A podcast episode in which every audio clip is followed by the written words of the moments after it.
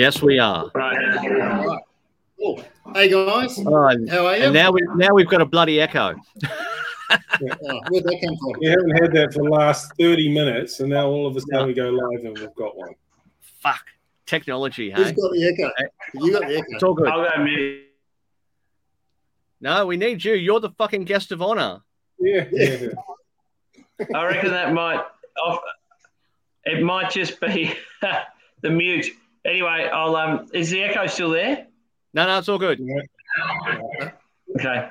We're all think- good. We're all good to go. We'll, we'll get through. It's fine. We've dealt with much worse, Yeah, it's a fine oiled machine, like always, isn't it? and it's normally Crafty's fault. It's usually Don't crafty. I'm just a passenger. All right, so welcome to Aussie Craft Distillers shooting the shit, and um, we're not just Aussie Craft Distillers shooting the shit. We sometimes do other things, and we talk to people overseas and see what's happening overseas. So tonight uh, we've got a special guest, uh, Greg Ramsey from the New Zealand Whiskey Collection. I got that right, Greg? That's it, Crafty. All right, that's good. That's good. It's good to know. Yes. So um, for those playing at home. yeah, so it's it's a bit of a giveaway, but we're going to be talking about New Zealand whiskey. Um, a little bit different, but uh, Greg's got a, a long history uh, in in whiskey, uh, relatively speaking, and in Australia and New Zealand. So we'll be we'll be covering off on that. But um, first things first. Um, g'day to Greg. G'day to Luke. G'day to Todd. How are you all, lads? Very good. Doing great. Staying dry, seeing as the rain's back. Everyone's dry. Everyone's dry, but not dry in the glass. What What have you all got in your glass tonight? What are you going to be drinking? Um, well, Lukey. I've Start got. with Luke. I'm actually going with um, a couple little samples that I've picked up from. I don't know whether you've anyone's heard of um, Horny Pony. Mm-mm. No. Nope. So Horny Pony sounds obscene, but he's got um, just a, a whiskey collector who um, decided to start selling off his collection in small samples. So he's got some amazing stuff. Um, and what I'm drinking tonight, I've got the um, Hobart Whiskey Winterfest 2022. Wow. Yeah. And then I've got, uh, in honor of our uh, last guest that couldn't make it, I've got the uh, Highwayman Batch 3 Fires to Floods that I'll move on to as well. Wow. that- yeah, Um, special release. Yeah, one. Yeah. Horny Pony, you can get samples of all sorts of interesting shit. It's um it's actually quite amazing. Very nice. Something a little bit different Mm. there, isn't it? So, okay. And what about what about you, Todd? What are you drinking? Okay, so I'm going to go the Gospel Solera Yep. cask um, rye. So this is part of Mm. um, part of my hoard from our recent trip to um, Whiskey Life.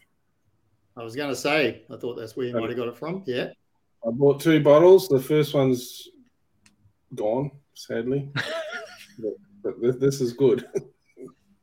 It was only last week, wasn't it? last Two week, Yeah. two weeks ago. Two or three weeks ago now, Three I'm sure. ago. Yeah, yeah. All It's right. been it's been it's been a, enough time. I'd like to Enough. I'd like to blame Kathy, but she's been in New Zealand for two weeks, so maybe it was me. Yes. All right. Well, I'm on the. Can you see that? Okay.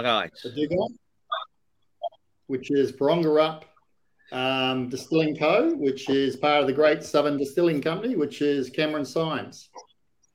And his uh, distillery is over in WA. So that's um, 40, 40%, very easy, very approachable. Um, so I thought I'd start with that and WA. And then I thought I'd move on to one I'm very partial to is um, King Oh, Lake. King Lake. I killed mine. I need to buy. I need to get another bottle. Yeah, that's you won't go wrong. So forty six percent. So this is their um, which one is this? This is their O'Grady That's O'Grady O'Grady's. stand. Yeah. stand, yeah, Absolute which is cracker. their um, their signature release, I guess. And uh, yeah, so that's what that's what I'm going to be having a few of. And uh, Greg, what do you got, mate? What are you having? Uh, got a little progress report, a little nine months old, um, which I get sent from time to time. This is an ex bourbon from a 55 litre journeyman distillery cask just near outside Chicago. Um, that's been brought back to 45%. And then I'm going to hook in Oamaruvian Revolution, which is uh, a brand that's only available in New Zealand at the moment, but we'll be looking to bring that bring that a bit broader afield pretty soon. Mm. Okay, and what's what's um, what's the revolution about? What's the cask in that one? So our Oamaruvian was um, a whiskey that um, when we when we sort of first got into whiskey, I always saw cask strengths as a pretty small end of the market and not really worth spending a whole heap of time, um, you know, developing um, the routes to market and the following. But we had a yeah, we had a French whiskey blogger who loved our Dunedin double cask, and he he just wanted it high proof, and he wanted to take from the cask, and um, and he he he said I want it to be you know really really jammy, and anyway, so we found a really sort of almost a rancid barrel of the this um, you know a New Zealand whiskey, which had been in a red wine barrel for over 13 years, and and it was really you know very very tannic, sticky and jammy. And anyway, we bottled it and sent it over to through our European distributor, and it sold over there really well. And he did a glowing review of it, and um, Oamaruvian sort of had a real cult following ever since. So it, it's almost at the offensive end of the sticky tannic um, yeah spectrum. So that's the old Oamaruvian, you know, very aged. Sort of, we launched it as I think a 14 year old. The oldest is 18 years old. But um, right. the Oamaruvian Revolution is our new product that we've distilled ourselves and we've matured out. So it's just a revolution in um, in the you know in the prospects and, and the uh, the future of the company. Right. Hmm. Okay. Mm. Well, that that, that opens up really well actually to, to what I wanted to kick off with, and um, there's there's two parts to your your uh, empire, isn't there? there? There's the where where you acquired um, barrel stock uh, from a from a uh, a distillery that that ceased activity, and then you've got your own. You've built a distillery in in New Zealand. Am I am I right on that? So there's the the, the two two sides of it, but it's all one business. Yeah, so yeah, so after doing um, after working with Bill Lark and Lynn um, for several years, and then proposing and, and project managing the the Nant distillery, which uh, Crafty you know probably more about than you, you wish you did, but um, the you know we uh, then did a distillery in, in Scotland and then one in Chicago, and out of that I just put a shingle up as a as a distilling development consultant and literally within um, within a few months of a website going up, we got a the, some receivers or liquidators, accountants in Queenstown, New Zealand, who'd been appointed to take into receivership this big stock of whiskey, so eighty thousand litres of cask strength single malt and blended whiskey. Um, and so I, I didn't know how to pick my way through 80,000 litres of whiskey and put a value on it, but but Bill Lark will have a crack at anything. So I paid Bill to come over with me and we charged him a fee and we and we put a number on it, and then they came back about three months later and said they couldn't get any interest in anyone buying it at that number. So I went out and raised the money, and um, and we bought that whiskey. So that was back in 2010. So yeah, that uh, that old stock of whiskey, we rebranded it, we revitalized the sales channels, we completely did all that, redid the packaging and so on, and also sort of the product segmentation and the inventory. And then um, and and then we started distilling ourselves initially in partnership with our bottling company. We built a, a, a cute little still there in Christchurch, and now we've built our own dedicated um, larger scale distillery down in, in the Speight's Brewery in Dunedin. And Speight's is the number one selling beer in New Zealand, but it's actually not that well known outside New Zealand. For some reason, Lion, who owns Speight's, keep buying craft breweries like Panhead and Emerson's, and they always develop those brands and export them to Australia. But Speight's, I don't know has if it's ever been actually available in Australia. Have you ever seen it over here, Crafty? No, I haven't no, heard no, of it, and I'm. I like to think I know my craft beer, and I, I, haven't heard of it. Yeah. yeah. Well, it's it's it's I'm one, it's one of the bad memories, Years, isn't it? Really. Yeah. yeah, I mean, back back in the day, you drank Lion or DB or Lion Red. lucky get your hands on Otherwise- Speight's, you were doing really well. That, that was, that was it's, in, it's in Dan. Speight's was delving into craft beer, wasn't it, back then? It was It- it- it was- and Monteith was the other one, wasn't it? Yeah. Yeah. that Oh, yeah, the- and that's- the other craft. And- and they brought that over here, but for whatever reason, um, Speight's hasn't been brought over here. But it's a beautiful big distiller uh, brewery down in downtown Dunedin. Really gorgeous 1870s series of sort of colonial structures, and and um, our distillery itself is up in the highest point of that distillery, up in the mill house, which is this lovely big arched building at the very um, highest point of what's about a seven-story complex of of um, mill houses and bottling halls and, and brewery buildings. So, yeah, but it's a lovely part of lovely part of New Zealand, Dunedin. It's sort of not necessarily on the touring route like Queenstown is or um, or uh, Auckland, but it's um, it's a very reminiscent city of Hobart. Very similar history, very similar harbour, very similar mountains. It's a really beautiful town of about 120,000 people with a really big university and a big university culture. Part of it's sort of the fabric of the community there is the university. And it Mm. was, And a good smattering of based- Scottish people too. The Scottish that's history, right. there, It isn't was, it? it, was, it was based on the street map of Edinburgh. Hence Yeah. the reason why you Yeah, had right. street ending in stairs. Mm. There you And the old name of Edinburgh was Dunedin, and that's um, yeah, that's uh, that's why they adopted that name. Huh. Wow. there you go. So So go back, go back further, Greg. Go back early uh, 2010, earlier than that. How did you get into it all? What what, what was your what was your background um, that got you into this? I mean, you you mentioned uh, Bill and Lynn Lark, and you, and you knew them and that.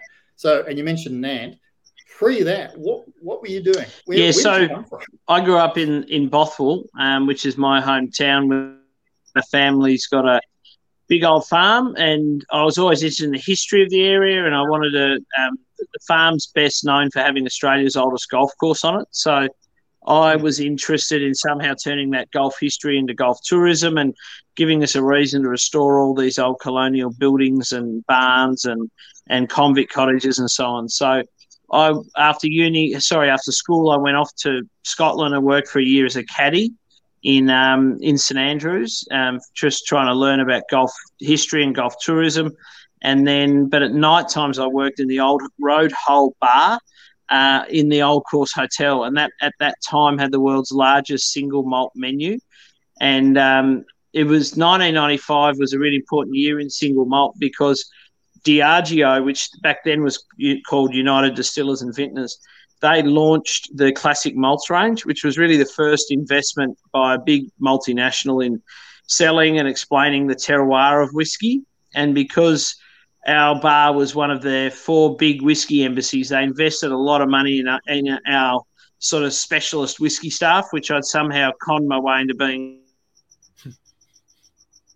class barman. So, um, yeah, they invested a lot. And we every other week, Diageo hosted us either at one of their distilleries or one of their blenders, or um, distillers would come into our distillery and do workshops and tutorials for all of us, just to really learn the stories and learn the um, production differentiation and techniques of all these different um, Diageo distilleries. Which you know, even today, I, I dare say probably sixty or seventy percent of the distillery production capacity in Scotland is all owned by that one company.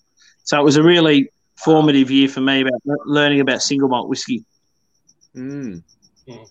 That's astounding that one company can own so many distilleries within Scotland. That's it's astounding Yeah. that they can have. Well, and the other nice connection, over it. yeah, it's, it's interesting because the connection also is the distillery that we bought in New Zealand. Sorry, the whiskey that we bought was distilled by Seagram's, and Seagram's in Canada were actually the biggest shareholder in United Distillers and Vintners. And between Seagram's and Four Roses and all of their distilleries in Kentucky and Tennessee, Seagram's controlled, and they also had a 50% share in Japan with Kirin. Um, so between those two companies, or sorry, Seagram itself ultimately controlled about 80% of beverage distilled liquid at the time. Not not petroleum or distillates for the fuel industry, but literally they generated 80% of all uh, worldwide beverage distillations. So it was amazing, you know, m- amazing monopoly almost at the time. That's in the 70s and 80s, so quite a while ago now. But yeah, and the New Zealand distillery was their furthest, you know, their furthest, remotest from Canada, from their headquarters. Um, the southernmost distillery in the world was the, their distillery in Dunedin. Hmm. And was that the the infamous uh, Wilson's whiskey? That was um, uh, that. With, it was Willowbank, Willowbank Distillery in Dunedin. Willowbank, okay, yep. Yeah, haven't yep. that one. Yeah, and and that's where all the Wilsons was made, Crafty. I mean, when you went through uni, Crafty, you were still drinking Wilsons then, weren't you? Oh yeah, yeah. That that turned me off. Um, uh, that's about 18 you know, you know how our, our job is is to get people back on the whiskey horse uh, at a cellar door. You know, they've had a bad experience in, in their in their youth. And you go, would you like whiskey? And they go, oh no, I had a bad experience. Well, I had a bad experience, and my bad experience was Wilson's whiskey, right? So, it, I didn't touch whiskey until I was about 18. I was about 40 before I uh, even tried whiskey again and get anywhere near my near my lips. And when you released the, it was the 21 year old Wilson's whiskey under New Zealand Whiskey Collection. That was, uh, mm-hmm. how long ago was that, Greg? That was six months ago or something like that? Six months, yeah. I think it's, yeah, yeah. January. Yep. So I had to get a bottle. I had to get a bottle and I had to see um, how I was going to react to it. You know, was I going to have flashbacks at, at knowing that it was Wilson's whiskey or, or not. The, the, good news is I drank it and I still drink it. So I got I got over my my Wilson's Wilson's pain. I, I hope you enjoyed it. How you went with that? Yeah, yeah, no, it was good. It was it was very um, uh, uh for want of a general description, it was very Speysidey. It, it, was it was very fruity. It was it was very very approachable. Um, and, it's one I, you know, if someone comes into the shed and they want to try something to start with, uh, yeah, it's a good one to start with. So yeah, yeah, no, was, yeah, uh, it's it's a, uh, it it had a funny mash bill. So Wilson's was was six sorry seventy percent malt barley spirit, so single malt spirit, and thirty percent straight barley grain spirit through a column still that hadn't been malted; it had just been mashed and enzymes added. Um, so it was quite an interesting mash bill, and still today, like when we when that whiskey, as in the same spirit, like our Dunedin Doublewood, our aged Doublewood, is that same liquid. Um, and yeah, people don't know it's a single grain. One one company in Ireland put it in an award as a single. Um, they called it a, a single pot still blended grain spirit. So you know who know who knows what you want to call it, but they they just didn't they just didn't have a category for it because it was all barley. So it was not yeah. a, a, you know it, it, didn't meet certain, but it was from a single distillery, and anyway, all those you could call it lots of different things. I think from a single distillery, and it's 100 percent barley. So yeah, it, it falls it could fall under a category, couldn't it? Does it not still fall mm. under the single malt category then? No, because only seventy percent of it was malted, and the other thirty percent was ah, right. just crushed yep. grain mashed in with enzymes to get the sugars out and get, oh, sorry, get the ferment, fermentation going. So yeah, yeah, yeah. yeah. Well, it's got to be hundred percent, thirty percent. Yeah, right. There you go. So just before we move on, I just wanted to uh, do a quick little um, shout out. Uh, happy birthday to our most regular viewer, yeah, uh, birthday, so yeah. way to go there. And um, also Youngie, who hasn't actually said hi. I'm sure he's watching. He always does. Uh, Youngie as well doesn't look a day over eighty. he's gonna love you saying that. he's not here, so I can say what I like. Woo, there you go. Happy birthday. Happy birthday. yes. So, how is so, the New Zealand collection going? How, how's business? Yeah, we've had.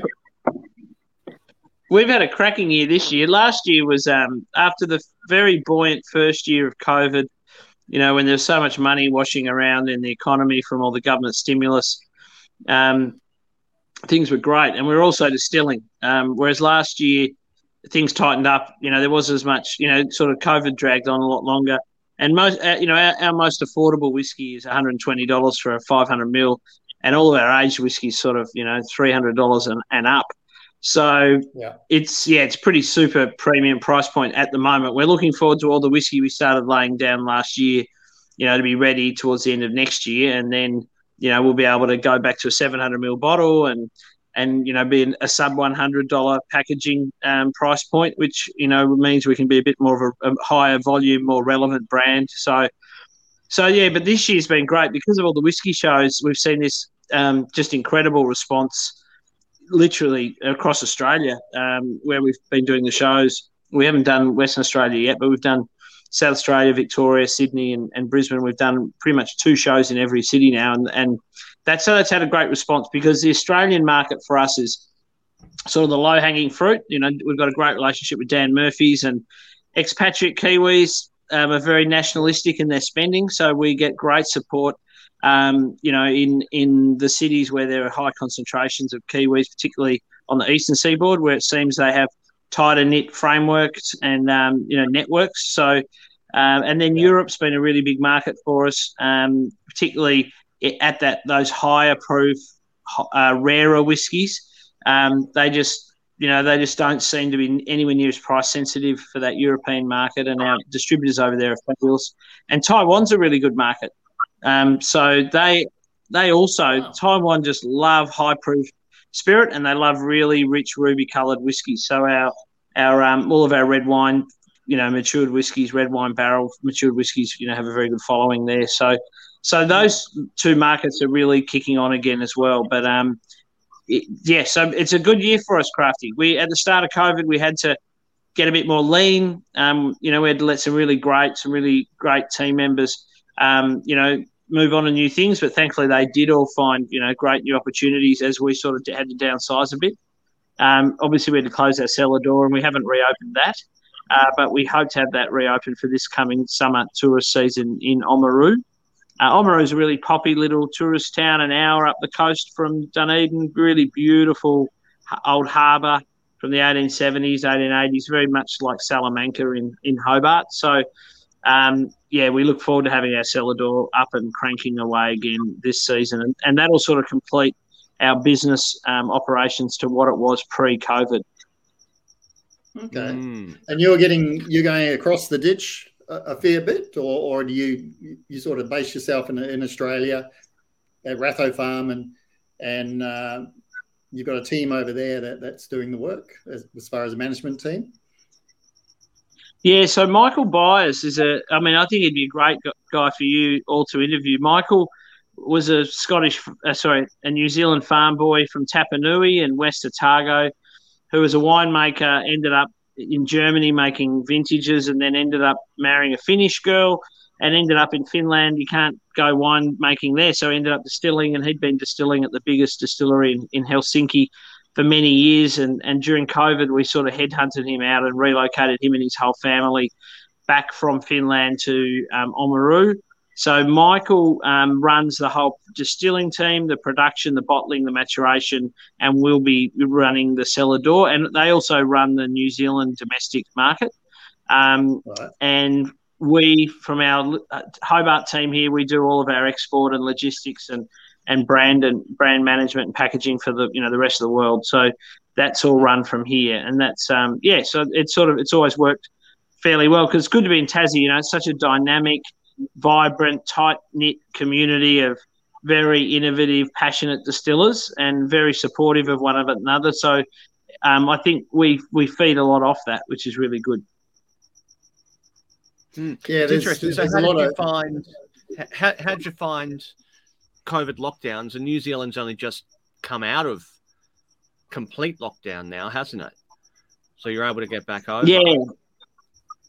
How, how did you find yeah, that? So it it was a bit like Australia in the first year. There was a lot more stimulus around, so online sales were great, and spending generally um, you know, was good. Um, but yeah, the second year of COVID, as in last year, was much harder because of just because there wasn't the same stimulus around. It was dragging on a lot longer.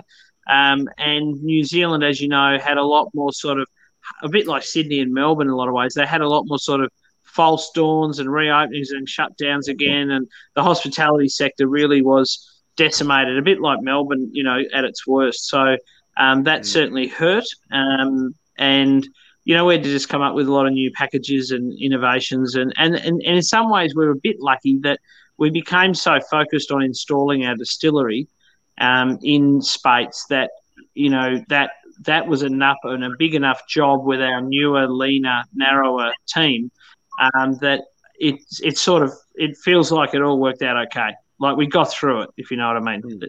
We'd re- no one would want to go through it again, but at least we got through it. Yeah. so, certainly, I think we've all got our, our war stories of, of surviving COVID and, and how we've had to adapt and change. Um, what what do you think the biggest change for you will be now that sort of we're coming out of COVID from what you did question. two years ago? Yeah, I think um, yeah, David Vitale once said to me, um, you know, Starward was going great, and you know, I talked to David a lot, chatting to him again today, and Star was going really well, but he wonders where he might have got that brand to if he'd never had to run a hospitality venue. And where um, I, I really, we it has been a much simpler operation and team to run without that cellar door and bar and so on. So one little thing I'm a bit hesitant about is um, we've got to reopen the cellar door because it's a key part of the town destination. At the end of the day, it's you know half a million dollars of additional revenue at very high margins. You know, a lot of tourists will pick up a hundred mil bottle for sort of seventy dollars um, to put on their you know in their airline baggage and go home with. So mm. it's a great channel, but gosh, it just creates a lot more labour units, a lot more you know hours. Um, and it does take your focus away from sort of, in some ways anyway, from higher value brand penetration and and um, brand development and adding value to your brand in higher value markets than in, in that cellar door town. But as we all know, like Starward and Lark and, you know, um, Limeburners in Western Australia, there is an inherent value in telling your own story on your own property. So that's. Mm. I think that's what will make it very worthwhile doing. That people can actually come and see the provenance and the, the reality of our production and our passionate people and what they're doing, you know, on the tools, on the day, on the job. So, yeah, so, but that I think I hope that answers the question. Other than yeah, that's the only thing in COVID. That's the only thing COVID. It's been interesting to me how much simpler our business has become without having to run a cellar door and bar. So yeah, mm. yeah, right. That is yeah, interesting. You find with um, with with smaller distilleries too, um, that whole telling the story and that cellar door experience is absolutely crucial uh, to the business and, yeah. and, building the brand, isn't it? It's um, yeah, you can't you can't take it for granted. That's that's for sure. That's that's my understanding anyway. Talking to different people and, and our own experience. Yeah, no, it's too good an opportunity. But I, then I know that Michael, who's you know in charge of a lot of things with both production and distilling and you know maturation management and, and everything, you know, he will get dist- he will get pulled away by every other you know, visitor into the distillery will want a bit of chew his ear off and have slug a, yeah. slug a dram with him, and so he'll be cursing it. But anyway, I think I think we can manage it. I still think the upside, I think the benefits outweigh the negatives. Mm. And what's what's the, the whole um, distilling scene like in uh, in NZ? I mean, it's it's it's one of the few places on the planet where uh, home distilling is is legal. Um, and it makes you think that there would be quite a push, uh, home distillers moving in and as a brewery sets up, a distillery sets up. Is that what's happening in, in NZ or is it fairly still yeah. in the piece? So in New Zealand, it's interesting. You don't even have to get a license to run a distillery. So, yeah. like, there is no legal process or customs bonded to actually run a still. Obviously, to store whiskey, to consume whiskey, all of those things have, um, you know, more regulations around them. But Uh, and in fact, their interpretation of um, you know the world's you know the ISO 9000, you know whatever the all the guidelines best practice are of um, on the storage of flammable goods and um, fire separations and fire cells. I mean, it is onerous in New Zealand. I mean, we I had distillers over in Sydney for Whisky Live, and we went to Hickson House, and we went to um, Archie Rose, and we went to Manly, and they just could not believe that how every, the common sense prevails over here in the distilling. You can have barrels in the same room as your you know distillery. Well, in Scotland you can't do that anymore, and certainly here in in New Zealand, um, you know that, that that that is impossible to get approved. So hmm. become very onerous, and in fact, the, the, the guidelines regulations in New Zealand are really messy and muddy at the moment while they try and overhaul. So as an industry lobby group, they are trying to engage with government to try and just get some practicality around it rather than you know theoretical um, you know, in, incredibly expensive impositions on product on producers. So, but it, yeah, but it is interesting that in New Zealand, you, you anyone can build a still and start running it. Mm. And so we've we've heard from uh, New Zealanders in the past that you don't believe that that impacts the actual commercial distillery uh, industry because those home distillers are happy just being home distillers making their own stuff for themselves and their friends and leaving it at that. Then they don't have the aspiration of going uh, mainstream with their product. Is I think your... I dropped out there. Sorry, uh, Luke. If if I didn't That's catch right. the end of that question. So yeah, we, we we've heard from from New Zealanders before that um, they're not concerned or that um, the home distillers aren't really um, interested in moving up into the commercial space. Uh, they're happy just distilling their own thing for their own consumption and for their for their friends and family, and just leaving it at that. Is that your sort of um, take on the home distiller um, mentality, or do you think there are more and more who are wanting to go mainstream? I think it's a legacy of um, not a lot of people know that a lot of New Zealand like America during the um, temperance movement in the 1920s, actually a lot of went for prohibition. So I, what I understand is, um, as part of the trade-off of prohibition, was while the commercial production and sale of, of, of spirits was banned, and you know beer and a lot of other things in a lot of regional um, areas, and still today in New Zealand, there's a lot of um, government control boards that distribute liquor. So, you know, down in Invercargill and Southland and, um, you know, Oamaru and North North Otago is one of the um, one of the more recent ones to go to a more liberal distribution model. And I, am pretty sure there's some on the North Island over on the east coast. So uh, I believe what I understand is that as part of prohibition, the trade-off was to really loosen up the um, you know, domestic production and consumption of spirits. Even though if you look at it, they're banning it, you know, for any trade, but then they appear to turn a blind eye to people making it and drinking it at home. So, yeah. Hmm. So it's obviously someone in government is a home distiller and is happy just to let it be. Go Jacinda. Yeah. I mean, I think it's probably because I, I don't believe there's a big moonshining trade you know, outside maybe a few pockets. So, like, it's just not. If the police are going to spend time doing things, that's probably not their their greatest fascination or focus. Is going to be some a bunch of home distillers. So, um, I'm not. Yeah, that I I, I can't.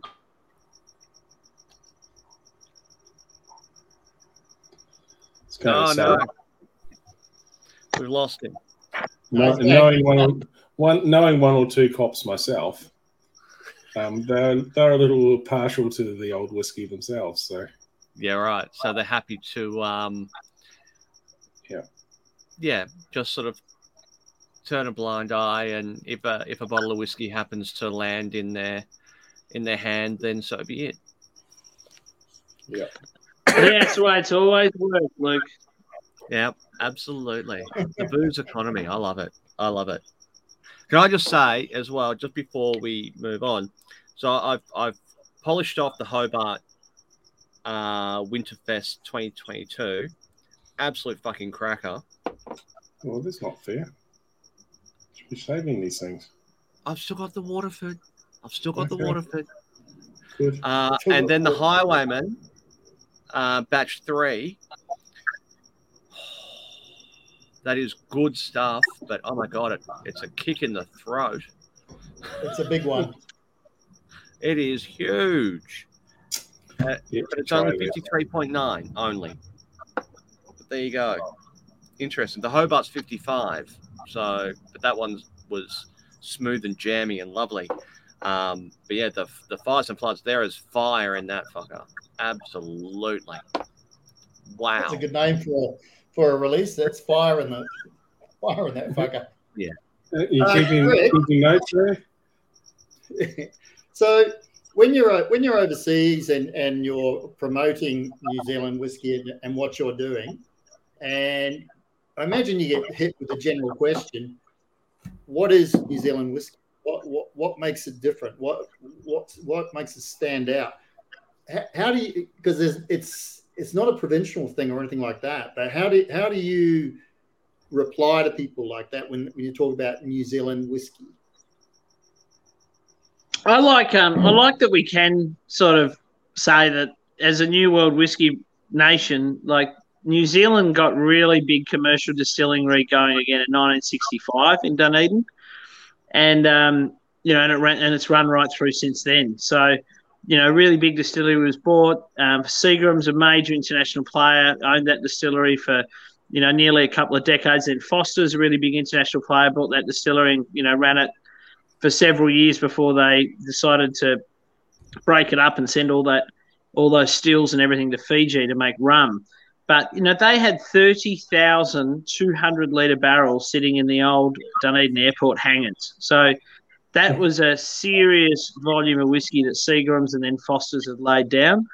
Um, you know, it, it was one of the biggest stocks of single malt whiskey in the world outside of outside of Scotland that actually met the provenance of single malt whiskey. So, so it's got a lot of heritage in terms of stylistically crafty. I don't, I don't feel that there's a you know because it has evolved over various owners and they started peating whiskey that and bringing that in in the late 80s and so I wouldn't say there's anything distinctly um, you know un, that, that's not found in Scotland somewhere or in Tasmania somewhere in the actual distilling. But obviously our people have got different experiences and different um, perceptions of the kind of and the style of whiskey they're making.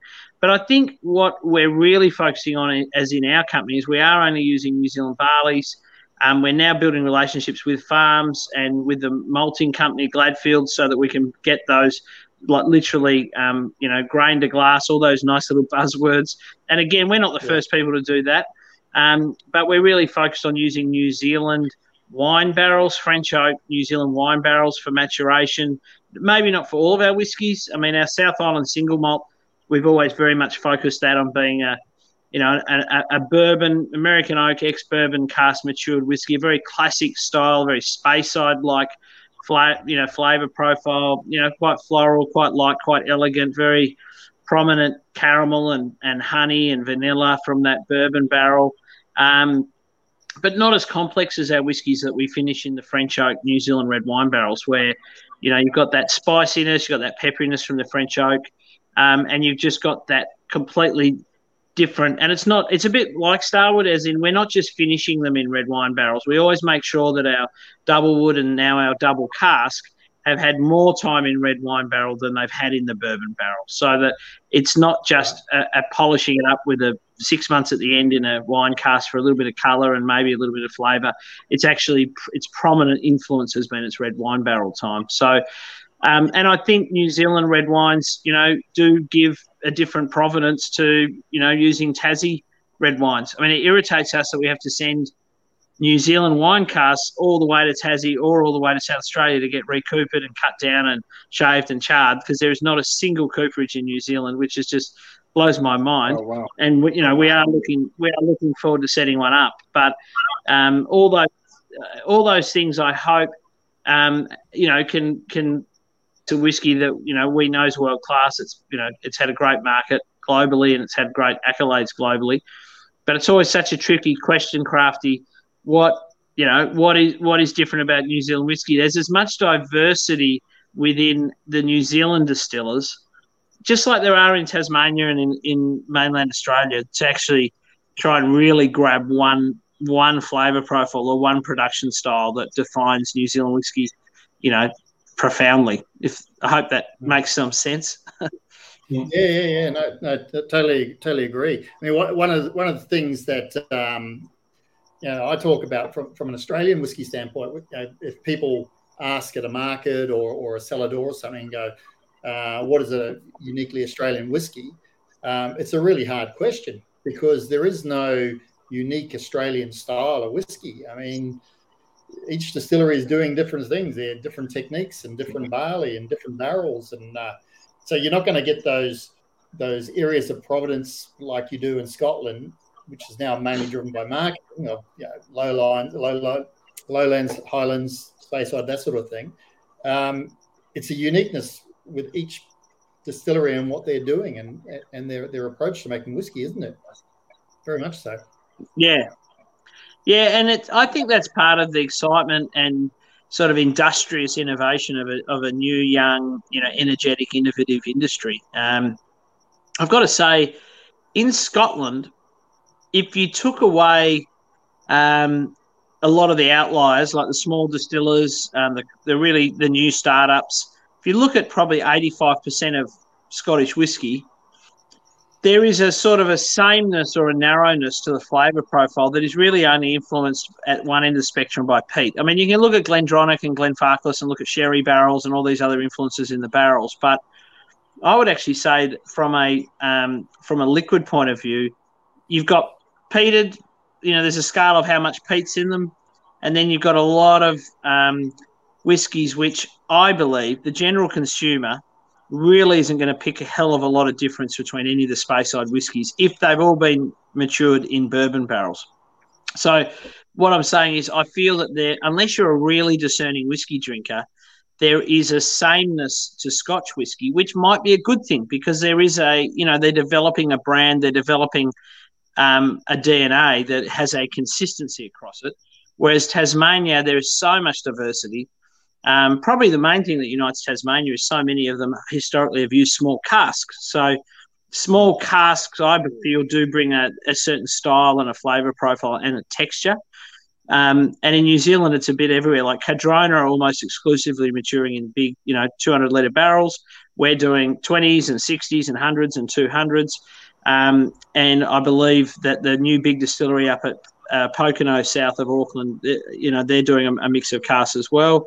Um, so it'll just be interesting to see where New Zealand settles out, whether we end up having a sameness where we can build a distinctive flavour expectation, like I feel Scotland has. And I think Japanese whiskey actually has a bit of that too. Or whether we end up as diverse as Tasmania and Australia. And I kind of hope we do end up diverse because I don't think every, I don't you don't want all the whiskies to taste too similar. No, variety. Yeah, you, you want some diversity. Absolutely. Absolutely. I mean, we've, we've got everything. Yeah, that's it. We we've got everything from the red gum cask to absolute uh, smoky bonfires of things, uh, all the way out to your unpeated, um, uh, gentle expressions. It's a it's a beautiful mix of uh, of yeah. something for everyone. And I mean, I've become very interested recently in the difference between, um, you know, third and fourth fill barrels, ex bourbon, where it's very spirit forward versus, you know, Tasmanian influence style, where I just love port, port barrel matured, sherry barrel matured, red, red wine.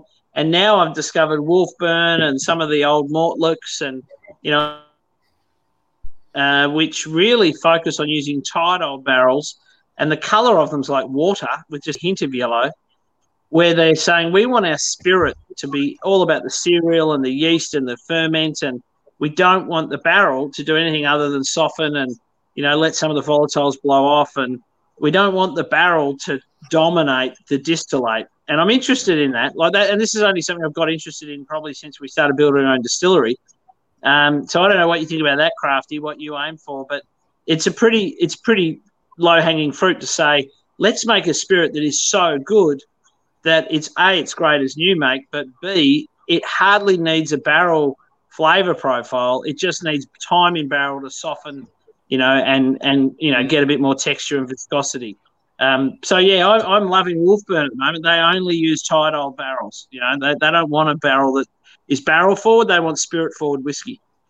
Uh, you got one there? Look, out. I've got one. I've got one. What? Which one have you got? I've got the lightly peated uh, Morven. I think that's how you pronounce it. Mor- Morven, yeah, lightly peated Morven. And, um, And that's yeah, that's so Wolfburn. that- It's Wolfburn, yeah, yeah. I don't even know where I got that from, but I have it, and it's still it's got dust on it. I haven't I touched was it going in say, quite it's a got a bit of dust on it. You haven't opened that one too often. No, no, it's been Open it, see what you think. Poor Pour a dram, Luke. I will. I Yeah, will. no, it it's- It's a it's a good comment, uh, Greg, um, because there there are different schools of thought on that. I mean, the the traditional marketing is eighty percent of your flavour comes from the barrel, and the further you go down the manufacturing process of making whiskey, the least impact it has uh, on the overall flavour. Good colour. Mm. Barley's Look at. It is. It's it's it's it is like water. Look at that. Mm. Very clear. but yeah, the And other it does the other have a school real of thought- fruitiness to it as well. It's gorgeous. Yeah, the other the other school of thought is that, as you said, is um, you want the raw material to speak. You don't want the cask to dominate uh, because well, what's the point using you know high quality barley and and and have a really good brew and and good yeast pro- profile and all that Yeah, if you you just know, all, want all, all the hassle that goes into making that really good brew. yeah. So more and taken more and more, And I it's- hear you know, if the, there's no doubt the green bottle masked the fact that they were really pale. They weren't even straw. They were water with a hint of yellow liquids, and they were delicious. They were powerful. They were flavoursome, and uh, yeah, it's interesting. I, I mean, I wouldn't even be surprised if a lot of those whiskies have caramel, you know, non-flavour caramel, which is completely legit and very, very common across Scotland, obviously. Um, yeah. just to try and add the look of flavour because, in fact, people look at a pale, watery whiskey and they presume it's going to be flavourless. Whereas, you know, we're hopefully all wise enough to know that sometimes those whiskies are the absolute knockout, you know, knockout mouth kicks because you're sort of not expecting this big fruit bomb in your mouth or this big kick of peat um, because it just looks so flavourless. I mean, I've got a Clontarf whiskey here. Can can you guys see this? This is Clontarf, an Irish whiskey. That's got no colour in it, and that is actually a really nice, um, a really nice single malt. It's a proper single malt from Ireland. I'll crack it now. Um, I used to have three of them. I've only got one left. It's about 15 years old, but yeah, Uh-oh. full of flavour. Triple distilled, of course. If only you could share it. Mm. Mm. Smell-o-vision. That would be lovely. Well, I, I actually haven't I haven't cracked that Wolfburn for I don't know how long. Oh, a couple of years maybe. It's been sitting there, and um, I think that's going to disappear very quickly. Uh-oh. Stick it back up on the shelf where you found it and leave it there. Ah, it's too dark over there. it can sit on my desk for a little while. Mind you, Luke, if you, if you had a if your whiskey before was a big, powerful whiskey, and you had that after, you probably wouldn't taste it, would you? It's, Well, that's the thing. I gotta- can taste. Oh yeah, the the the um the the highwayman was just Nuts. brutally uh brutally big and yes i can still feel it in my throat but the wolfburn the the fruitiness comes through so easily that it's so light on the nose it's it's very sort of stone um like fresh stone fruits not your jammy stone fruits uh it's very fresh vibrant stone fruits and um yeah just lovely jubbly i think i'll finish that one sort of peaches and peaches and apricots, Luke. Mm. Yeah, yeah, peaches, apricots, a little bit of citrus, Yeah, um, nice, nice. and yeah, just very, very light, very, very nice summer whiskey, I would say. So for me, I, I sort of look Nice. at, at, at the color of a whiskey and go, well, there's not much color there. That's going to be a good summer one. It'll be fresh. It'll be vibrant. Whereas if I look at something like that, I go, yeah, that's a winter warmer. bit of a that- stew. That's a big one. That's so what's what's um, what's exciting you about um, what's happening in Australia, Greg? From from the the industry standpoint, I mean, you're in you're in the you're in the spiritual homeland of Australian whiskey, um, and it's a very very vibrant place, as you said. Um, what's exciting you about what's going on right now? Oh, I, I really like um, I really like to see all the different Tassie distilleries that are doing completely new takes on very ancient, you know, Scottish traditions. So you might know Lawrenny have built this massive drum malting machine. Like it's it's huge. It's the size of a you know semi trailer truck.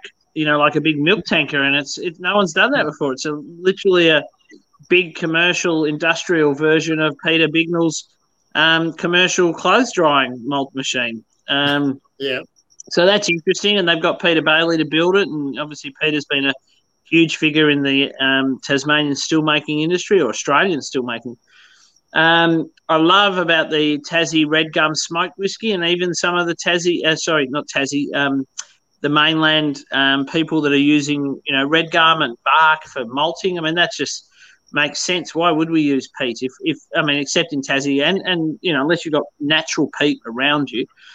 Um, I don't know if any of you guys have had John Wilstra's Corra Linn Distillery seaweed smoked whiskey. I mean, why aren't people with the maritime distilleries, you know, burning seaweed to malt their barley? I mean, that's that's a Wow. fantastic flavour profile. It's incredibly salty but effervescent and sweet.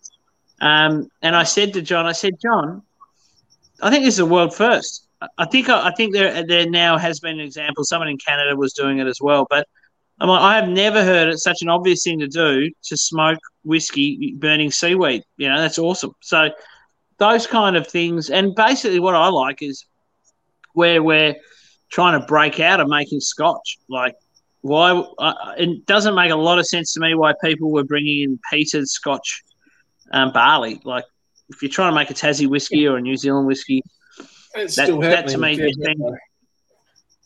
you know, it just seems a bit incongruent with the idea when you actually know you've got great barley farmers and malting companies, you know, locally. Um, so there's a lot going on in Tassie and Australian whiskey. Um, I think Morris or Rutherglen, you know, getting our price points down, getting our, you know, getting our whiskey a bit more affordable, and what Starward have done, that needs to happen. You know, we need to see it not just as a bespoke artisanal um, thing, um, which is awesome what you're doing, Crafty, and all the different styles and nuances and single cask, batch by batch. But it, we also, I think, just need some really world class eighty and ninety dollar whiskies in the market, and um, and that's happening now. So, yeah, I think.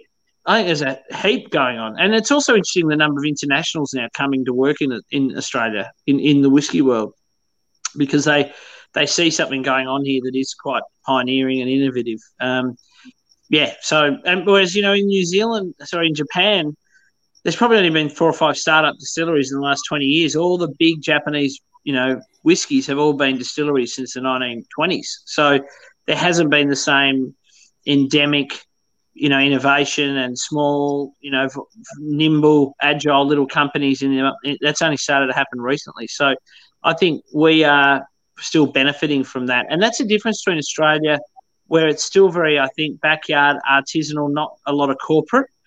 Whereas in New Zealand, I've got to say, um, we're the small end of the balance sheet. You know, like there's Cardrona's a really big capitalized company. The new big distillery outside Auckland that's owned by Tullibardine um, and a French cognac company that's got seriously, you know, big, big millions of dollars behind it.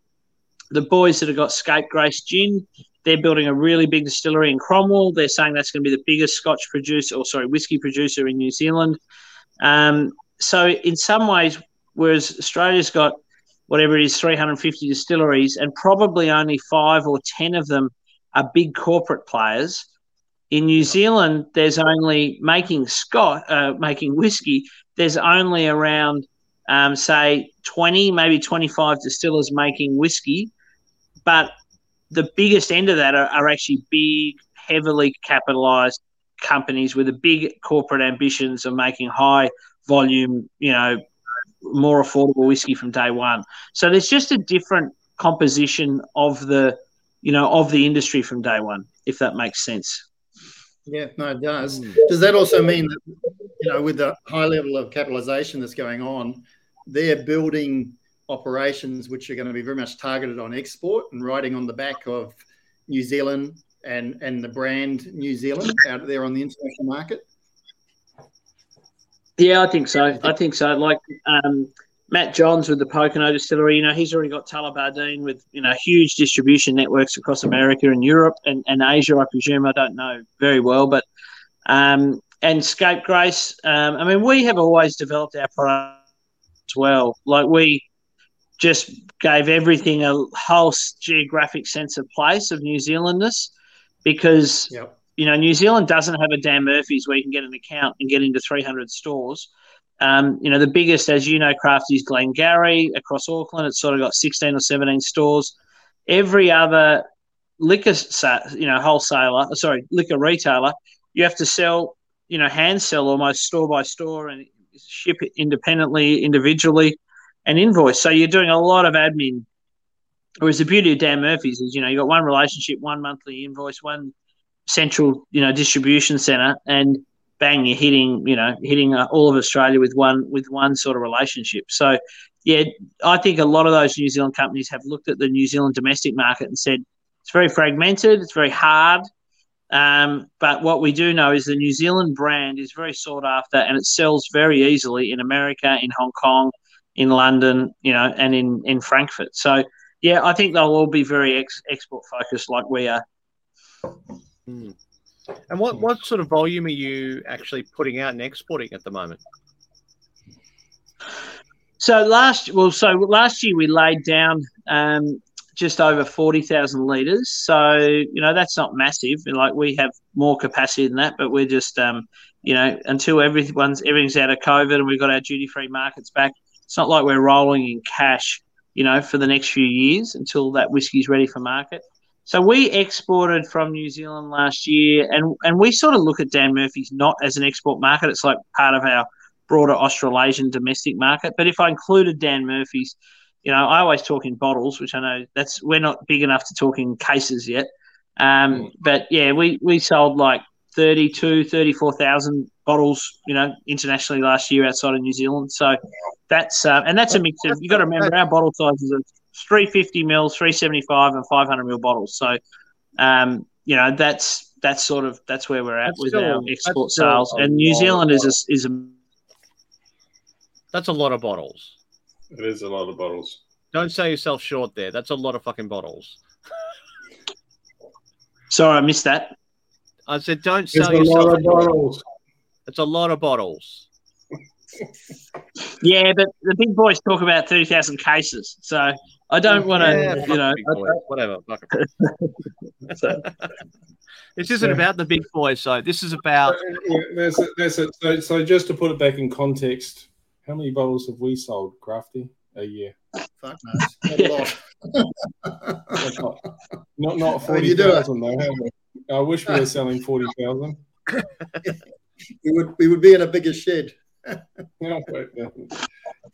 was telling the boys though, Crafty. Uh, I sent I sent those photos, Crafty, to you from Hickson House because I had yeah, five, yeah. five or four of your releases. A couple I hadn't tried before, so I they were both like forty eight bucks a slug. Uh, good, if they can get that, like it was just obscene the prices per dram of whiskey. We're getting that price for our whiskey. good on them and good on you. Good on you for getting it. It's fantastic. It's great. I mean, that's the great thing. And they knew the story. Like the little French guy or Bolivian guy in there who, you know, with an accent, is a lovely fella, and he, he, he knew your story. He knew more about you than your wife does. That's yeah, we, de- we, definitely really. play at the, the small end of town. That, that, no question of that. yeah, yeah. Actually, I, I, I bottled. It was actually a couple of individual bottles uh, just for a special thing for them, and uh, yeah, you got to try them. By the sounds of it, I saw those photos. I thought, wow. Unless you knew the story behind them, they, they, they, just sit on the shelf as as what is that? so yeah, no, it's good. No, that, no, good. good yeah. And Crafty, do you, yeah. are you very upfront with everyone that you're actually a Kiwi? You're not. A- I I play it both ways because I've lived in I've lived in Australia longer than I lived in NZ. Um, yeah. Yeah, no, no. People know I'm a, I'm a Kiwi, and it comes out occasionally. The accent comes out. Um, I'm pretty good at keeping it down. Uh, you know, I can pull it out when I need to, but uh, yeah, no, both ways keep it keep it going both ways. but I haven't been to NZ uh, since 2004, 2005, I think, from memory. Wow, it's been a while. Mm. I've got a few collabs planned for you, Crafty. The, one of them on the label, it's going to have a photo of you when you fell asleep in the fireplace at Ratho Farm Highlands Resort, and um, that's that's going to be the label. Oh, have you got a name for it yet? Um, a Sleeping Beauty. yeah, that's that's where the I'm sleeping. The Sleeping Beauty single barrel beast. Uh huh. Beast. go. yes, he mentioned he mentioned Ratho Farm, and um, yeah, I, I, stayed there. Um, I think it was two nights in the end from memory. I think I stayed an extra night because I was just having such a good time and I got to meet apparently. Greg and in the fireplace, whiskey and drink whiskey. Sorry, Tom. In the fireplace, apparently. Uh, in the fireplace. Why were you in the so fireplace? That, I don't know. It, it, it, uh, the, the the fire the fire in the big lounge room has a big sort of pit in front of it where people sit and smoke cigars and pipes and and blow their their um, smoke up the chimney. But Crafty and I had a few whiskies, and I think I came back from um, outside, and he was yeah he just dozed off sitting in the fire pit in front of the cuddling a big fire dog. So he didn't burn though. That was good. but Ratho Ratho's actually got a really interesting bit of whiskey history because um, it was settled by Alexander Reid in 1820 father of Australian golf because he laid out Australia's first, or it actually wasn't the first golf course, but it's the now the oldest continuous golf course. Anyway, um, he his uncle wrote the first ever economic argument for um, the benefits of barley being distilled rather than being baked into bread, and it's mm. called and and it's called ah an apology for whiskey. It was written in 1769 and it's considered to be the very first printed reference to the word whiskey. Before that, hmm. um, whiskey, uisge beatha, and all these Gaelic words, and whiskey was used a lot. I am told, um, you know, colloquially, but it hadn't ever been printed as a word before. It's the first known printing of the word whiskey.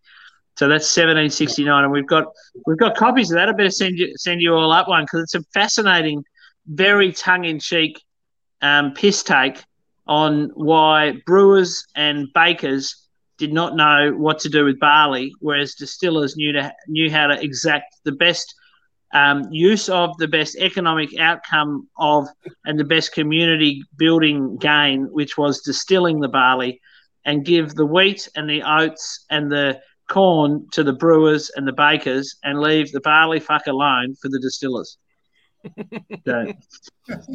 Well, I've just put. Feel free. I'll I'll take a copy. That'll be awesome. I've just put a mm-hmm. link to it on Amazon.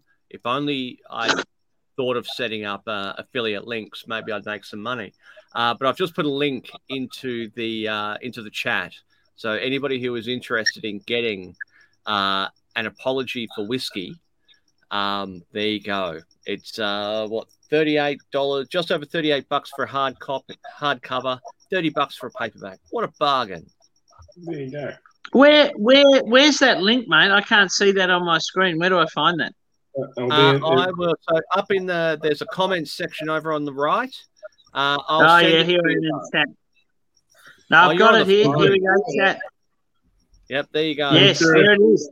Well done. Well done. I'm sure it'll be on I like it. Audible, and if you if you sign up to Audible, you get it for free for your first month. Audible are not a sponsor, Todd. They're not Oh, a sponsor. neither- There's Amazon. Ne- Yeah, neither is Amazon, but there you go. Hit us up. You can well, you can sponsor. Speaking of, We're not Mr. Beast. we've not missed a beat. We we really should just have a little chat. Oh, he's gone. We lost him. He He'll has come back. gone, but hopefully he'll come He'll come back. But We'll use this time to have a quick chat about our sponsors. Now, I've been really slack, unfortunately. Um, sorry, I don't know how. I don't know how it happened, but I forgot to load our last two episodes up on the website. My bad. So Right. now we have the Barrel Brokers episode with Robbie, which was a Yep. fucking month ago. Uh, that is now up on the website, which will go through to iTunes and Spotify and and all, uh, Amazon and all the places where podcasts go. Um, so yeah, check out that episode, and also if you need a barrel, have a chat to have a chat to Robbie. Um, uh, happy birthday, And Youngie! just on- And just Happy on that, birthday, Youngie. Yeah, happy happy birthday, Youngie. Yep. And I was going to say barrel brokers. I um, I picked up a couple of uh, PX sherry casks um, the other week from uh, Robbie. So um, they're good barrels. Hope they're Mm. Hold on. No, What are you they're, showing? they're too- That's a that's a beautiful color. Look at Oh, that. Yeah. We, Look we, that. we need to get one of those bottles for sort of like um Because We'll find. We'll find. Crafty, you've you you've cracked a lot of these, haven't you, Crafty? I haven't cracked that one. I don't I'm a think, no. Rivian. No, we haven't had a lot of No. that. mm, Oh, okay. Oh, I'll have to. white Well, crack bottle. if I get Crafty one, um, we're, I'm up in Sydney next month, so we'll have to catch up, guys. Please Yeah, do yeah, let us know when you're up absolutely. here. Let us know. Absolutely. Right. Uh, I will Yeah. zip back into our sponsors though, seeing as they they actually paid us money to to get a mention. Let's So, yes. if they do it this financial year. Yeah. oh yeah, we better check that out. Shit. Um. So yes, barrel brokers. Have a chat with Robbie if you need a barrel. He'll find whatever it is that you want or need.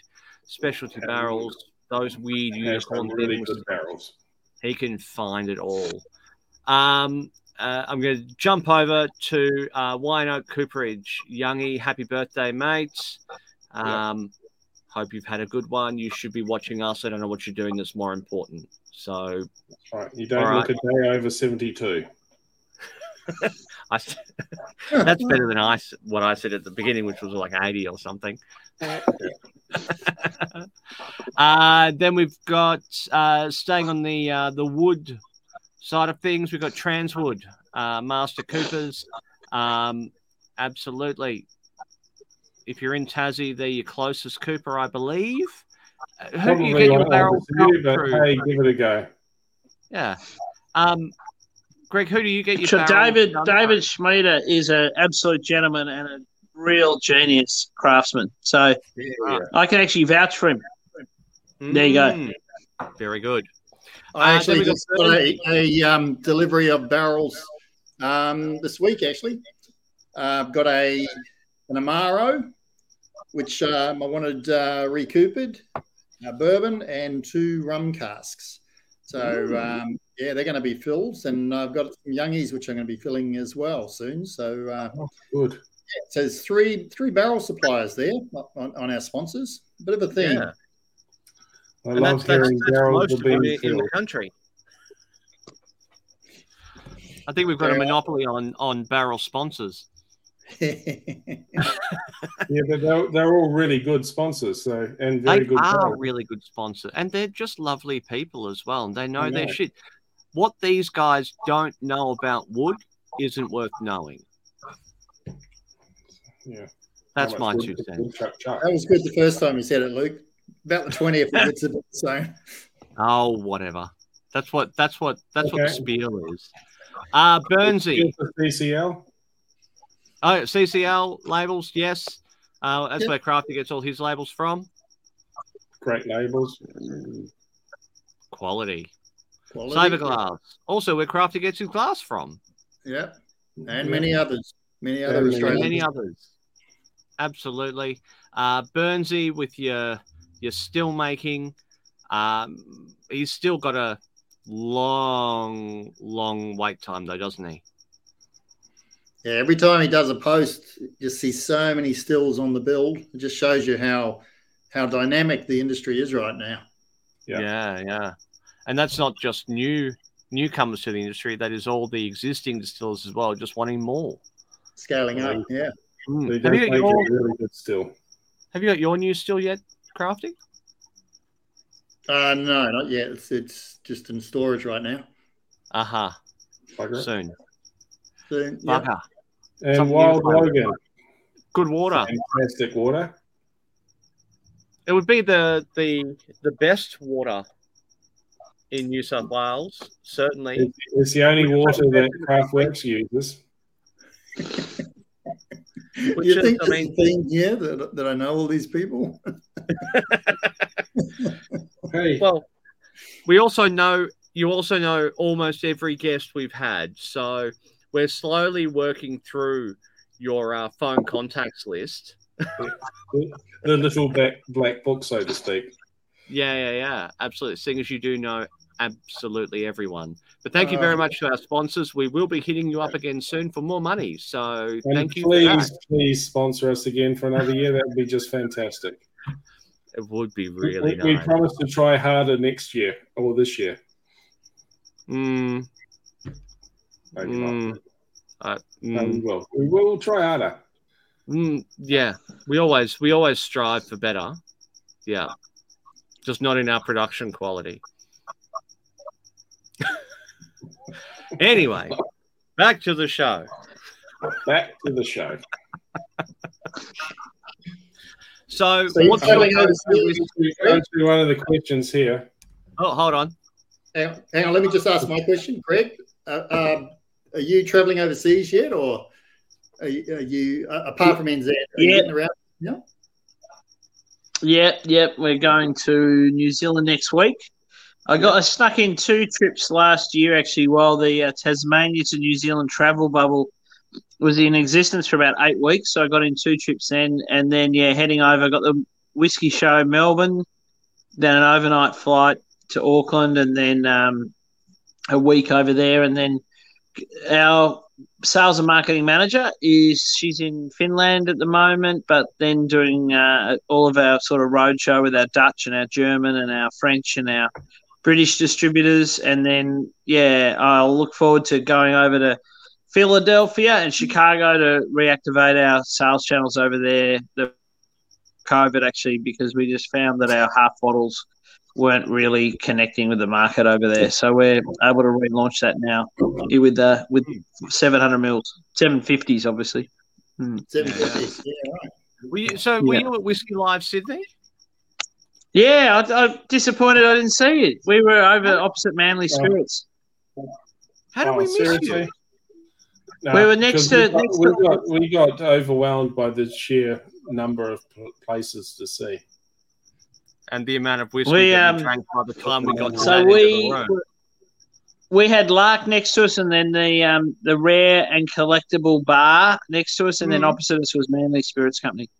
So I'm sorry we missed you. How do we do how, As I oh, would. Yeah, I don't know, how we I don't- I don't think many people missed this because we sold out of every product at the at the shop except for one. It was a good. It was a really good show. Oh, look, we Todd and I thoroughly Yeah. enjoyed ourselves. We were um Oh, yeah. I was not allowed Pretty to go happy out by the end of it. night. mm, I had to I, I, I I got home from that. I got home from that and had to put up a um an outdoor um heating outdoor heater on my roof and I could barely stand. I had that good a time. Yeah, there's a lot of very generous pourers at those whiskey shows. It's such Oh, yeah. such great value for money for the people Oh, that yeah. go along. It's great value, and it's great value yeah. for the brands too. No, it was good. Now we've got a question come in from uh, Dave Taylor. We'll have to set up the whiskey, the Cape Whiskey Convention. That'll be a money spinner for you, Crafty. I'm in. I'll come. So what's the uh, what's your oldest whiskey in a barrel? So our oldest is 30 year old whiskey. We've got four barrels of that left, but they're actually not in Wow. barrel anymore. They're all distilled in 87. Um, and we took them out in 2017 because just angel share, and we, we felt we didn't feel that they were getting any better in their flavour profile. Uh, so yeah, so our oldest is 30 years, and that sell that's Dan's about to do another order of that 499 for a half bottle. So it's pretty expensive juice, but um, sought after by you know by people that want a birthday present or discerning drinkers who just want to taste a you know it's only the third country in the world to have a 30 year old single malt. Yeah, So- wow, that's an achievement. and you mentioned Yeah, it's good juice too. what How, how, Yeah, so how those barrels they were all they were all 190 litre ex um, Kentucky bourbon barrels from Four Roses Distillery, and so Mhm. they were all filled at, at 60% on the knocker back in 87. They hadn't really started peating at that stage. They started peating in 88 and only probably got good at it by 1990, 91.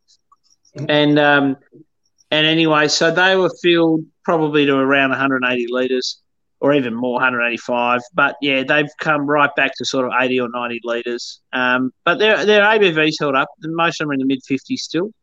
So Hmm. I'm gonna have to go and blow my nose, guys. Excuse me. Four, that's right. Four Roses as a um as a bourbon, and I'm not a I'm not a bourbon drinker. Um, but I remember uh, whiskey live last whiskey live I went to, uh, where Todd was my um, stand-in dad because he couldn't make it due to COVID. Um, dad too. Uh, Yeah, too. Four Roses, I remember, were there, and I thoroughly enjoyed Yeah, they're, thoroughly they're- enjoyed the they're Four Roses. It was an absolute standout bourbon. Um, and yeah, that being said, as someone who just does not like the sweetness of a bourbon, uh, so yeah, that they'd be cr- that'd be an absolute cracker. Yeah, and and for some reason I, I don't know exactly why, but the um, New Zealand bourbon market is much bigger than say this, not in volume, but in, as a percentage of the overall whiskey scene. Bourbon is bigger in New Zealand than in Australia. So when Seagram's bought this big distillery down in Dunedin, one of the reasons was they were able to bring in um, their bourbons, their American bourbons, their Canadian Club, all of their sort of um, North American whiskies into New Zealand in barrel, decant it and bottle it and label it, and then sell it into the Australian market. And that because it was being manufactured in New Zealand, they broke the trade barriers for the Australian market, and they were able to get all these brands right around New Zealand and Australia without paying the excises. So Wow. Seagram sort of, and and what that meant was they had all these fresh, wet X Four Roses and um, you know Canadian rye barrels and so on, and they and basically they just put their new make spirit straight into them. They didn't shave them, they didn't char them, um, and that's Wow. that's an interesting case study in itself that they. You know, had such long matured single malt and blended whiskey in you know in unreconditioned casks, um, yeah, so that that's sort of actually one of the reasons why Seagram's bought and ran that distillery for so long, um, which not everyone's particularly interested in, but I, I am from a, uh, a geopolitical history sense. Yeah, and it's interesting the loophole that they found there to uh, to get around the excise. Oh, it was just that Australia and New Zealand were in the same, um, you know, trade block. So if if it was manufactured in New Zealand, you didn't pay Australian tariffs, and and uh, and that was enough manufacturing. Was if you decanted and reduced it and filled a bottle um, and labelled it and packaged it, someone made, signed off that that was a New Zealand produced product. Just like cars, you know, a lot of the cars were being sent un- unassembled, and then they were just assembled in Auckland or assembled in Australia, and and Ah. Hmm. Wow. Wow, that gives you something. Backdoor think spirits is what you, you call that. Yeah, yeah. That's um that whoever whoever figured that out the first time must have made an absolute mozza. Mm. To figure to Yeah, figure that yeah. out, make it happen, and go, yeah, I've got this now. We're gonna roll this out for everything. Smart people. God, I hate them. Not It's like- else. It's like when we bring in for our single cast club in New Zealand, when we bring in our journeyman liquid. So we've got a sister relationship, sister distillery in Chicago. And so when we bring in their barrels, we have to do a level of manufacture in New Zealand. Otherwise, it is full excise payable. So they don't have the same kind of Queen's Customs bonded warehouse structure that Australia has, where you can bring stuff in under bond and sit it. In New Zealand, if it comes in under bond, um, you still have to pay your import, you know, your excise, unless there is a level of manufacture. And and a level of manufacture is deemed as long as there's one label to put on, you know, then it's not completed. So it, it can't be a box, but we always get all of our independent bottling bottles for our whiskey clubs sent over with one label that we have to apply. And then suddenly we are able to bring it in and put it in our bond store without paying excise until we sell it. So it's bizarre and inconsistent. All of those um, international trade regulations, like when we bring whiskey over from New Zealand in bulk to Australia, like thousand liters of new make, if we're selling it to an independent bottler, it will they will charge excise on it unless a level of manufacture is put on that. So even pouring ten mil of water into a thousand liters of sixty-two percent alcohol is Oh, wow. considered a level of manufacture, and then they tick the box that yep, that's um, you know you don't pay excise. It's all it's just an absolute nonsense. But you got to you know you got to jump through hoops and, and play the game. Yeah, wow. It's all about Okay. knowing those hoops, though. Knowing Yeah, which exactly. ones you can go through. Uh, Oh, you, wow. you you make sure you, you make sure you educate yourself pretty quickly when when you get told by customs that you that you got a fourteen thousand dollar bill that you weren't expecting to bring stuff into your bond store, and you learn all of those variations in the international customs culture pretty quickly. So Mm. yeah, Wow.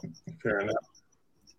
Ah, that just honestly that just boggles my mind how the the differences in law, the difference in in just such a small thing can actually make such a huge difference to the end cost yeah, yeah. and the profit or loss that you're going to make on So that one product. thing, can I, can I can I start interviewing you guys now? Yeah, sure, go for it. So Todd, how did you meet Crafty? Wow. So my wife and Crafty worked together something like 20 odd years ago, maybe a bit longer. And then um, they, Yeah. went, they went in separate ways. And then about five years ago, we, we well, my wife and Crafty met up again at a Christmas party. And at that stage, I was starting to think about um, doing some distilling in my garage fully, fully legit, as you as you know. Of course. Yep. And um, Crafty said to Kathy that hey, he was about to set up a distillery. So it sort of went from there a little bit, and then we went out and visited him, and um, made the reconnection, and we've been annoying every each other ever since. Yeah, Todd's been there pretty well from the start. So um, I, I remember the, the first cask when it hit two years, and uh, we tasted it and we went, "Whew, okay, it's tasting like whiskey. That's good. That's a relief." Because we um, we played around with the mash bill right at the start. So um, yeah, so so the Todd is my right hand man, um, and we yeah, pretty transparent, knows the ins, ins and outs of it, and um, keeps me on the short and narrow when I sometimes go, let's go out that direction, and we go, or maybe not. I try to, but then sometimes we both go out on that direction. yeah. And that's where the And then- wives come in. Sorry, And was that- Luke, do you reckon Crafty is a good teacher? Is Crafty a good teacher of the Todd? Oh, look, Todd's. So Todd's first release, Yeah. Time and Wages, is an absolute. Uh, it's it's it's a brilliant first release. Have you had a chance to uh to give that one a try? No. So is Funny- Todd? Have you got your own distinct bottlings separate to Crafty's? So No, it's, it's, it's under the Craftworks No. brand. Um, I get I get paid in whiskey. That- He gets Right. paid in- paid in- Our inside joke is that I get paid in whiskey, and that was my first payment. Uh huh. So Todd, Todd selected the cask. Todd did the cuts on the still, and we bottled it. Uh huh. and and it's called Time and Wages Bumblebee because it was his time and it's his wages, and it was a honey seasoned uh, PX cask, and And- it was Ah. And si- since we're, we're both Kiwis, we both had a buzzy bee when we were kids. So the bumblebee was sort of our thing. Oh, which part of NZ are you from, Todd? Rotorua originally. Aha, nice. I didn't. I, I'm sorry, I wasn't aware of that. That's great. As Which with I try Crafty, not to hold it I've against lived here longer than I've lived in New Zealand. So I'm, I'm probably more Australian than I am Kiwi now. You've still got Oh, a uh, little don't bit say of an that. accent, though. Shh, quiet. I've, I've been working Well, for I'll- like 30 years to get rid of that. I'm looking forward to that collab even more now that I know that you're both Kiwi distillers. That's even better. we, we, I sort of get half forgiven in, in New Zealand because I'm Tasmanian. They sort of they sort of see Tasmanians not as Australians, and we're probably, you know, we have the piss taken out of us as much as Kiwis. We're sort of the arse end of Australia, and and so they're far less threatened by us Tasmanians and much more embracing of us having uh, our our fingers in the New Zealand whiskey pie. So Mhm. so to speak. can't wait to get you two onto a collab. That'll be good. It'll be good. I will be the uh, the official taste tester. Yep, you will be, Luke. You will. Love it. So we've hit the almost hit the hour and a half mark, which is generally when we're when we're done.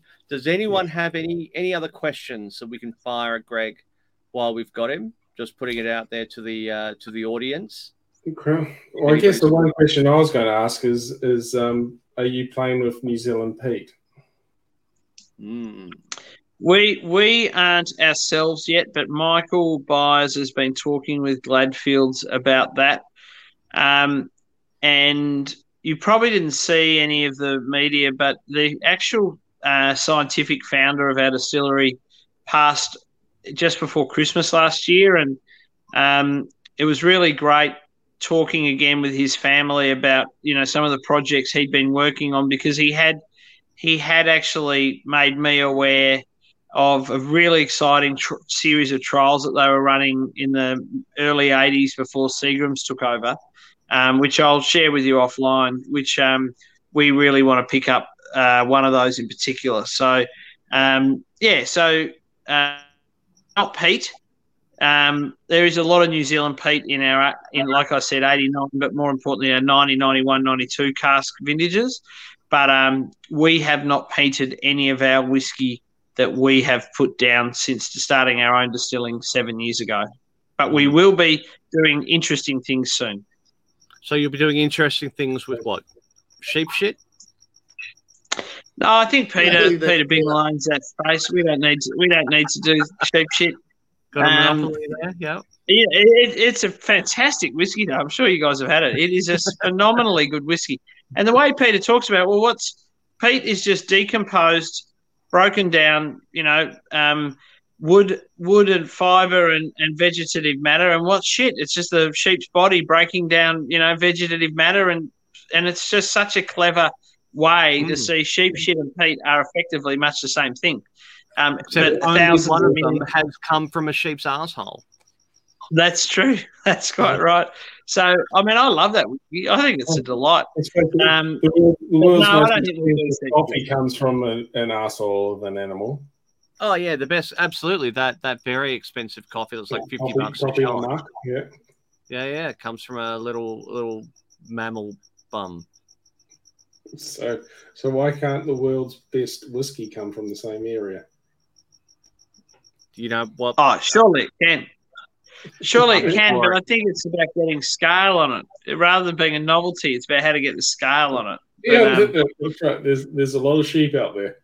There's a lot of sheep in New I- Zealand, so I do just want to warn you guys. I've got one percent on my phone, even though I'm plugged in. This must be chewing up. So if I drop out, it's not because Crafty upset me. It's just because my I failed with my technology planning. So, It's so all on that note, then, on that note, why don't we hit end broadcast and we will chat to you offline uh, about all the things that you can't talk about until your battery runs out. Uh, thank you everyone for joining us. Um, yeah. Will, you can catch it. I'm William Rule. Uh, I'm Yeah, you missed a good on one, the mate. website, and I'm going to do it faster than I did for the last two episodes. I promise. I'll put it up tomorrow after I download it. Uh, so it'll be this episode will be available on um, on Apple Podcasts, Spotify, and whatnot within the next like 24 hours or so. Uh, other than that, you can of course watch it on face, watch it back on Facebook and on YouTube. Um, please do like and subscribe, do all those things, and they help us get out there. And we get new new followers all the time, which is awesome. Uh, Mhm. So the more you like and subscribe, the more people find us. Thank you very much, Greg, for joining us. Uh, thank you for staying. No, up so thanks. Thanks, Greg. No, thank you very much for having me, and we'll um yes catch you all in Sydney. Oh yeah, Awesome. please do. let us know when you're here, and definitely let's uh, let's have a dram or two, or three, or four. Great. Great stuff. Thanks, guys. Cheers. Cheers. Thank you Cheers. all. Hey, Greg.